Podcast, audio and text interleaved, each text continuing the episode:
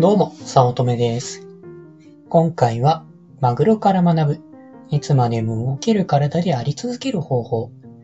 というテーマでお話します。スーパーでよく売られている赤身のお魚で、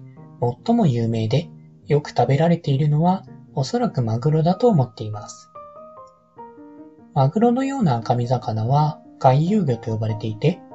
生まれたその日から死ぬまで泳ぎ続けると言われています。なぜ泳ぎ続けているかというとですね、まあ情熱があるからとか、へんてこな理由ではなくて、ちゃんと理由があります。まあ、理由はいくつかあるんですけれども、一つは呼吸のためです。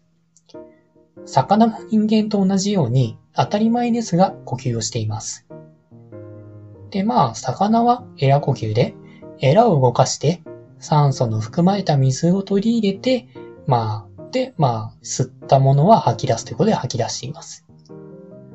しかし、マグロなどの回遊魚にとって、エラには、エラに筋肉がないんですね。筋肉がないので、エラを動かすことができないんです。そのため、泳ぎ続けることで、体全体を動かすことで、エラを強制的に動かすという、ちょっとアクロバティックな呼吸をしています。こう、移動するために世界を回す、みたいなイメージですかね。人間なら、肺のその横隔膜を動かせないとしたら、なんか常にジャンプし続けて呼吸をする、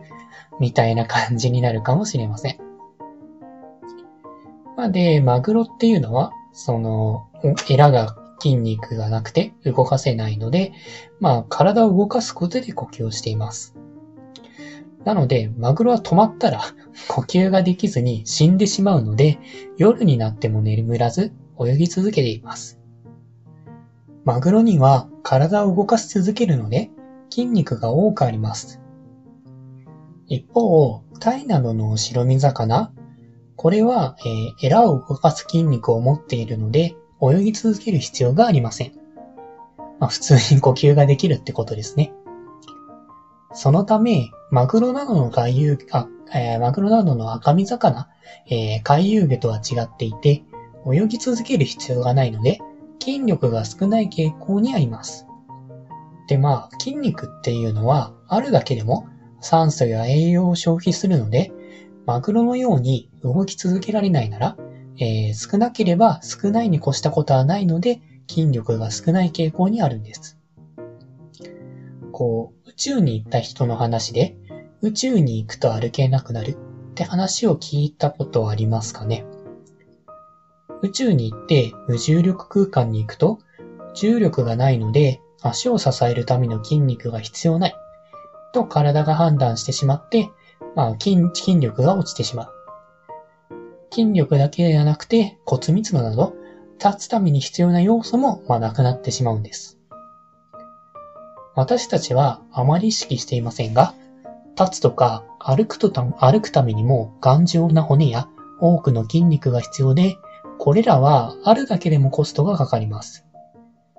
まあ酸素や栄養など常に必要とするので、まあなかったらそれらが必要に、必要としなくなるので、まあ身軽になるんですね。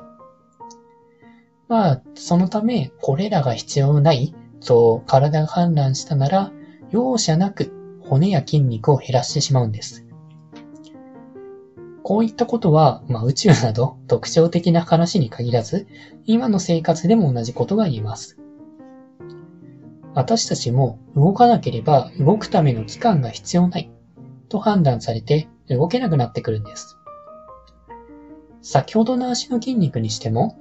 最近の傾向であるんですかね。テレワークになって家から一歩も出ない生活を続けていると歩けなくなってきます。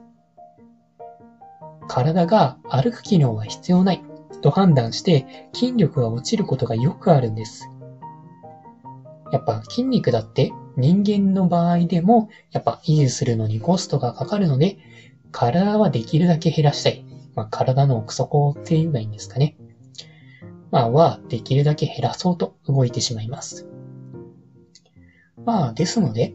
人間は動かなければ動けなくなってきます。定年退職した人が急に老け込むのも、これが一つあると思っています。定年退職になって会社へ行く必要がなくなって動かなくなってしまった。そうすると筋力も急速に衰えてしまって老いが加速してしまうメカニズムです。歩くことに限らず業務的なこともそうです。こう、やることがないと、窓際族的、窓際族的に過ごしていれば、脳の活性化する量も減っていって、いざ動こうとしても脳が錆びついてしまって、バリバリ仕事はできなくなってきます。こう、緊急事態宣言で会社が休業になって、かといって外に入れることもできないので、やることがなくなった知り合いが、まあ、休業明けは何もできなかった。やる気が湧かなかった。という話を聞きましたが、やっぱここに通じてくると思っています。脳も動かさないと錆びついて動けなくなってくるんです。で、まあ急に動いてって言われてもやっぱ錆びついてるんで、こうギシギシと寄進で動くしかない。で、まあ例えば一週間とかして業務に慣れてくることでようやく普通に動けてくるっていうような状態になってくるんです。まあだからといって限界を超えてオーバーワークし続ければ壊れてしまうので、今よりちょっと上の負荷を頑張って継続するのがベストのように感じています。まあ、筋トレがやっぱり、なんか、筋トレみたいですね。なんか筋トレっていうのがいろんなところでもいろいろ原理的には応用が効くので、やっぱ筋トレって一回くらい知っておくといい原理だなぁと思っています。自分も年末年始にダラダラ過ごしてしまって、こう、なんでしょう、休養が明けた時、まあ休みが明けた時に体が動きにくくなっていたり、やっぱ作業効率が悪いと感じて、やっちまったと思うことが結構あります。そうならないためにも動き続けることは必須なんです。動き続ける体になるためにも逆説的ですが動き続けることが必要なんです。身体的なことでも作業的なことでも何もしていないと思ったら少しずつ何かをやるといい結果になると思います。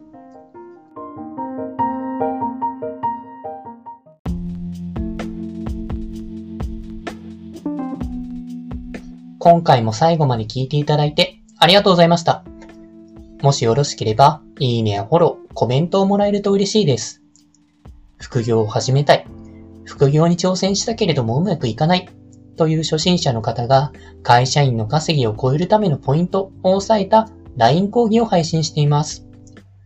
初心者でもできる副業で本業の稼ぎを超える方法ゼロから始める初心者のための成功法則という講座です。会社に縛られたくない自分で人生をデザインしていきたい方におすすめで脱サラ自由を目指せます。よろしければご登録ください。